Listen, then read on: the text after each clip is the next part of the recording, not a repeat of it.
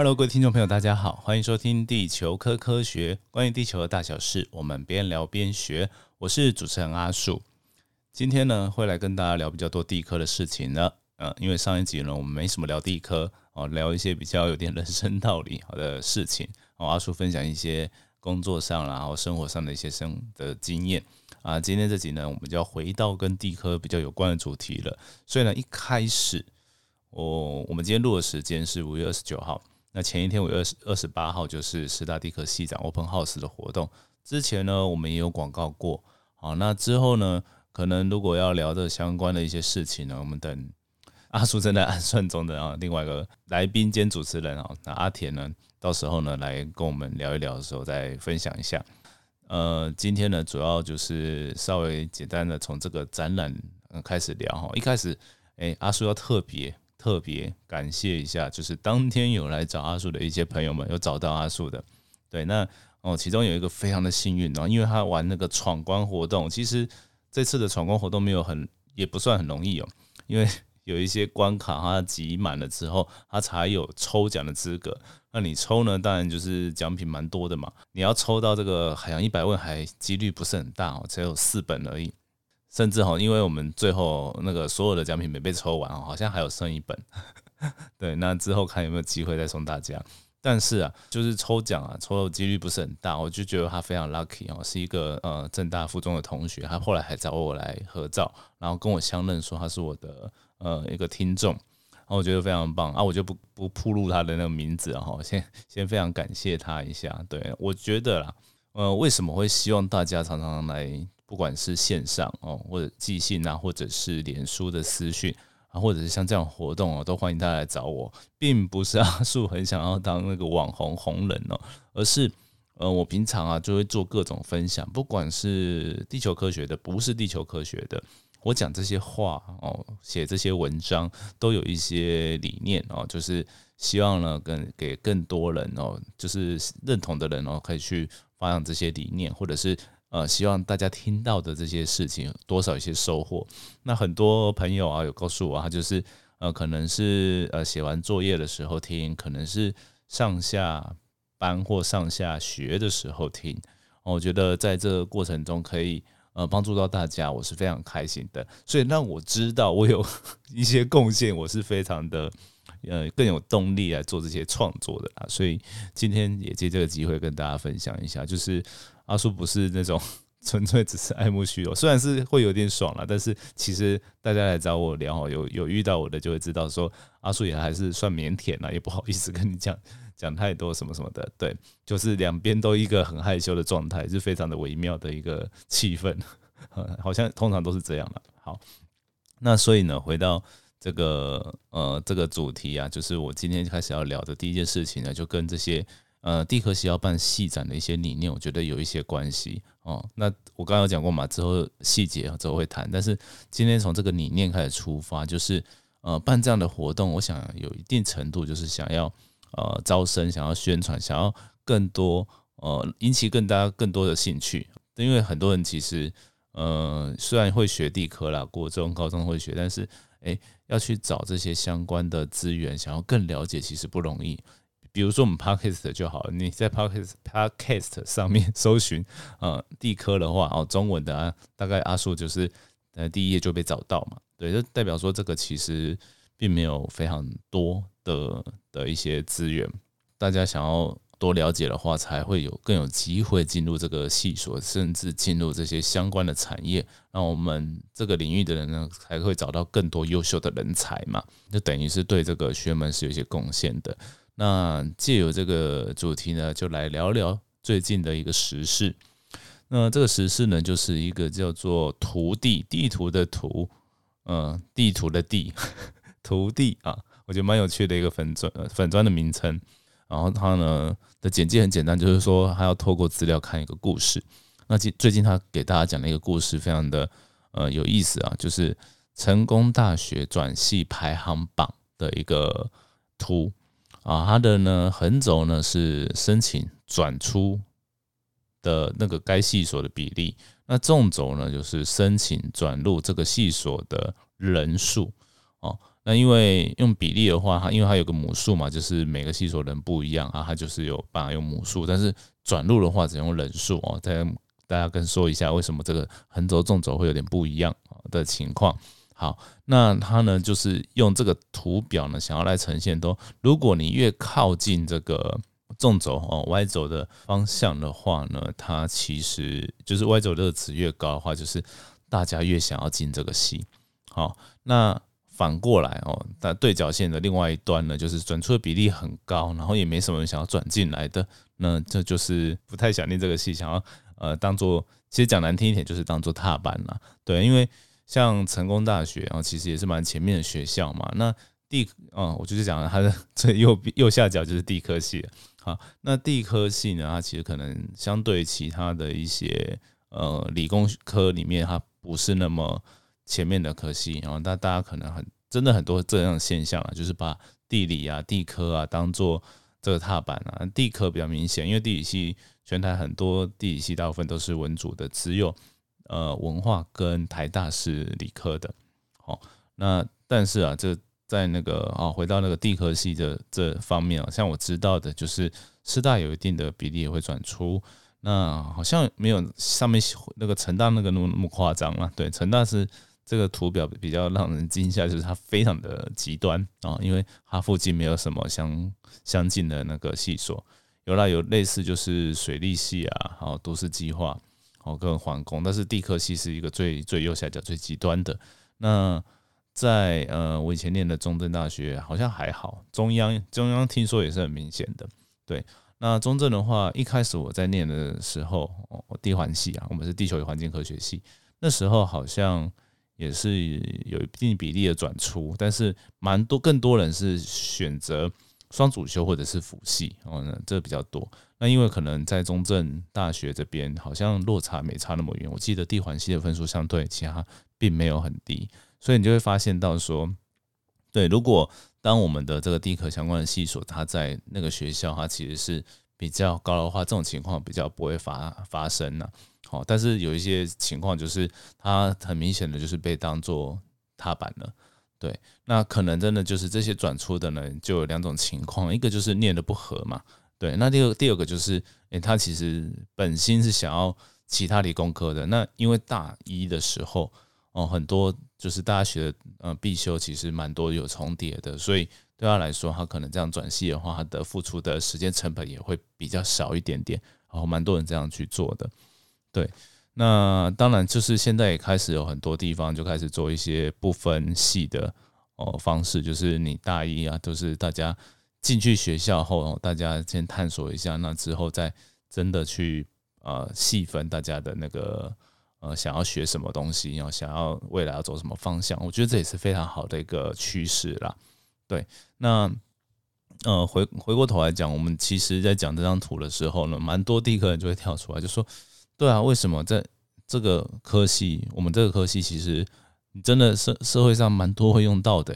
就蛮贴近生活的。就是我们在国高中的课程当中啊，地球科学都是一个应用科学，它都是呃会应用到各种物理化学的一些或者生物的一些知识哦去运用。对啊，那那为什么真心来念地科系的好像相对的比较少一点点哦？就是有很多因素了。那我刚刚讲的嘛，像 Open House 就是帮助大家更了解的相关未来可以做些什么，然后他们到底我们研究些什么，到底跟呃其他理工科有哪些一样，哪些不一样的地方啊？那这边的话也跟大家再稍微 算业配嘛，也不算啦，就是给大家一个资讯啊，像呃师大地科啊，他们就有一个网页啊，就是在讲那个未来职业发展发展的。对，那就有分哦，不同的领域。那为什么举斯大地科也是？因为它最简单，就是它有各种嘛，有地质、地物、天文、大气、海洋哦。它是在这个学门里面哦，非常呃广泛的一个科系啊。因为有些地科系它就比较单一，比如说像成大的地科，刚刚讲到的，它就没有呃大气的部分哦，像中央的也没有。有些天文呢也会被归到归类到物理的系哦，比较多。好对，所以呢，给大家呃这个资讯呢，就是诶，譬如说像 有像刚讲到嘛，有些高中生哦，或者是更小的小朋友想要认识地科系要干嘛，诶，就可以去看这些呃，像斯大蒂克这边呢，他的职场展望这边，他放了非常多不同的职业，也不一定是地科职业。那这也提供我们一些想象，就是说，我们不管念什么科系啊，它其实出路都不会只有那科系的那一条路。当然，有一些情况可能是因为我们在念书的时候选大学的时候没想那么多。那有一些地方就是发现到说，哦，我们的兴趣其实不一定，呃，真的是自己以为的那个样子。对，那像阿叔就是这样，阿叔就是哎，呃，做那些想要当科学家啦，真的年轻的时候，但是呢，发现到说当科学家的一些特质啊，然后跟一些习惯啦，其实我比较难养成。那后来就是渐渐的偏离做这些科普的这一块，然后或者是教育的这一块，对，那也比较可惜啊。当然就是没有念到教育学生，不然的话，我可能也会是个学校老师，然后走那个方向。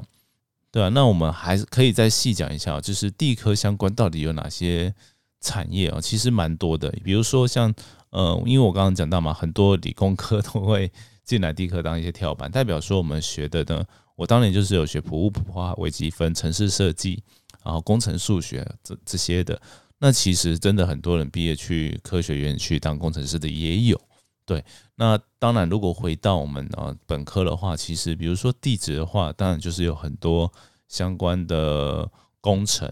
哦。那现在工程很多是跟能源有关的哦，不管是呃国营的这种台电啊，或者是哦民营的什么风力发电呐，啊，或者是呃一些环境影响的评估的这些公司呢，其实都是相关的产业嘛。那还有这些。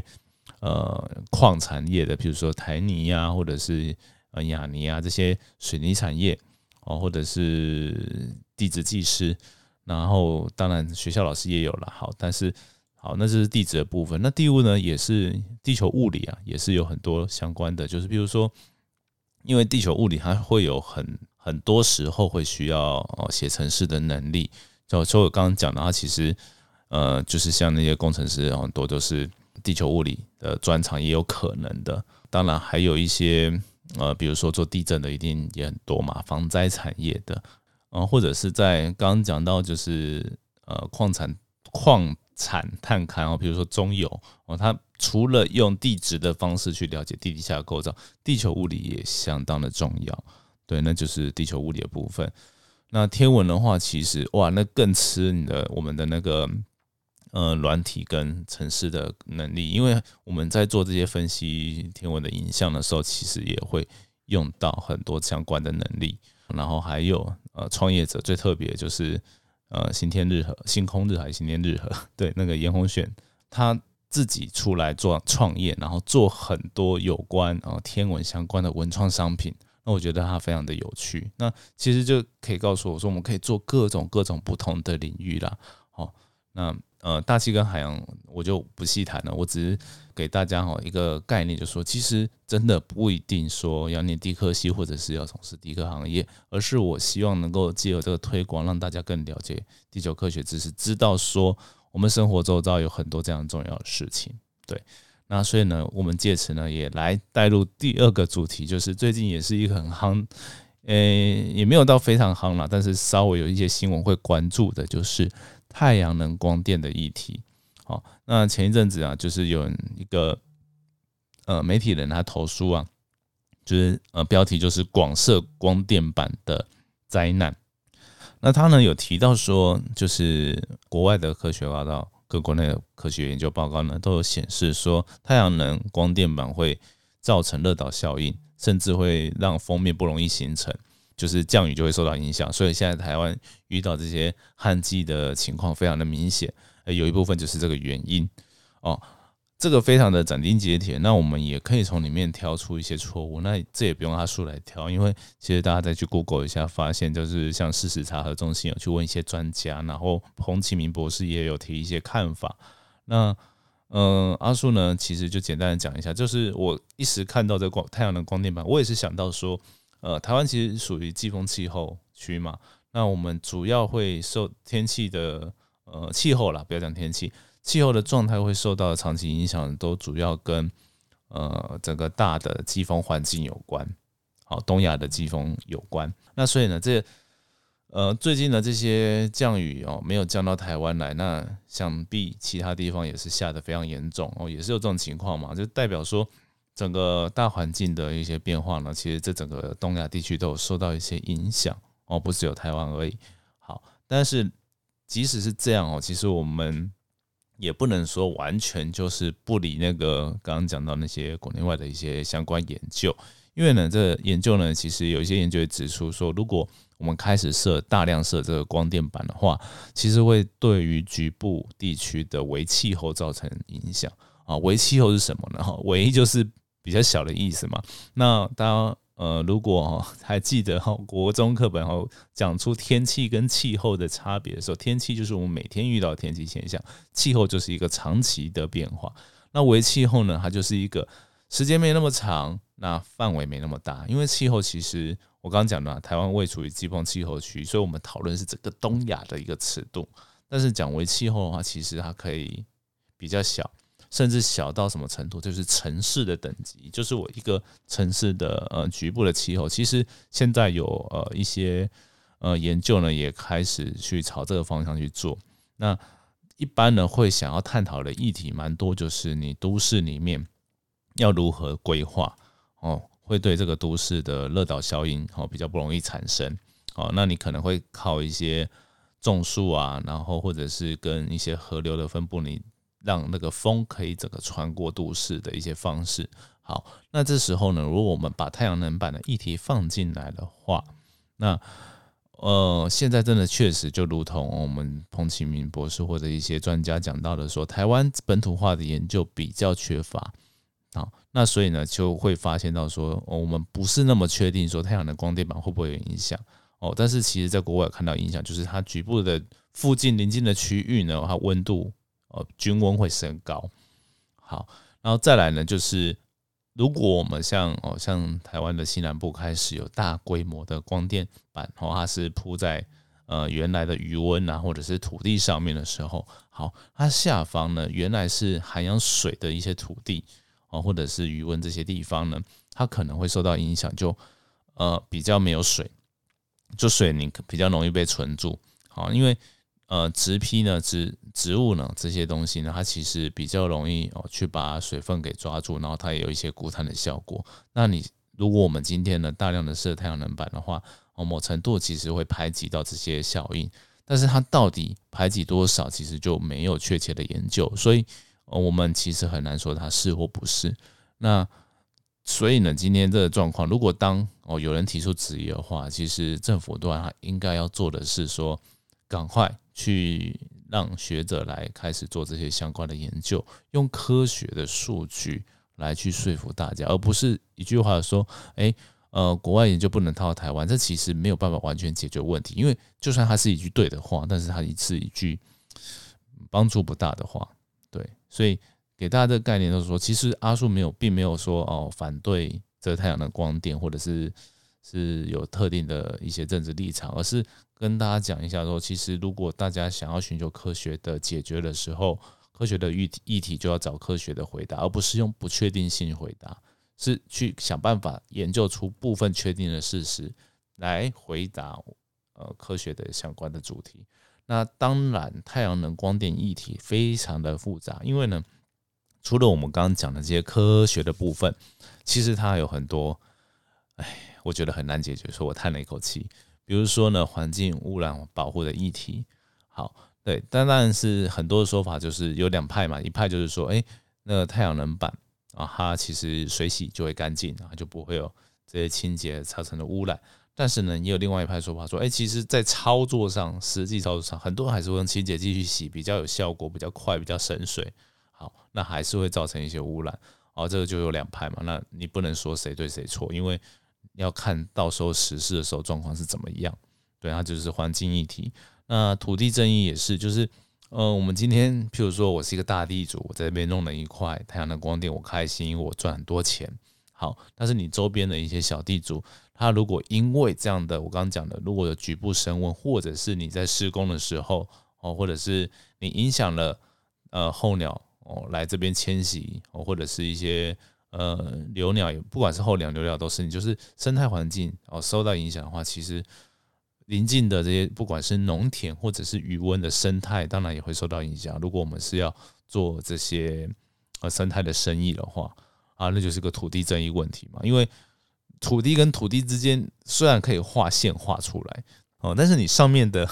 空间的这些生物，它是跑来跑去的哦，是会动来动去的，你没办法一刀两半的画开来。所以这个土地争议跟呃永续经营的问题呢，它又变得很重要。那再来要解决这些问题呢，其实还需要法律或政治来解决，就是政府必须要呃适当的去立法去做管理。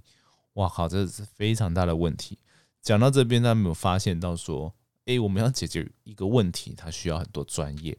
所以呢，地球科学 在这里扮的角色呢，就是大家知道地球科学，知道说这些状况哦，不一定是地球科学。就是科学好了，好知道这些状况之后，哎，每一个领域都有一些专长的人知道这些状况，才有办法去合力把这个问题解决。对，就是所谓的像讲新课纲的那种跨领域能力，就在讲这个。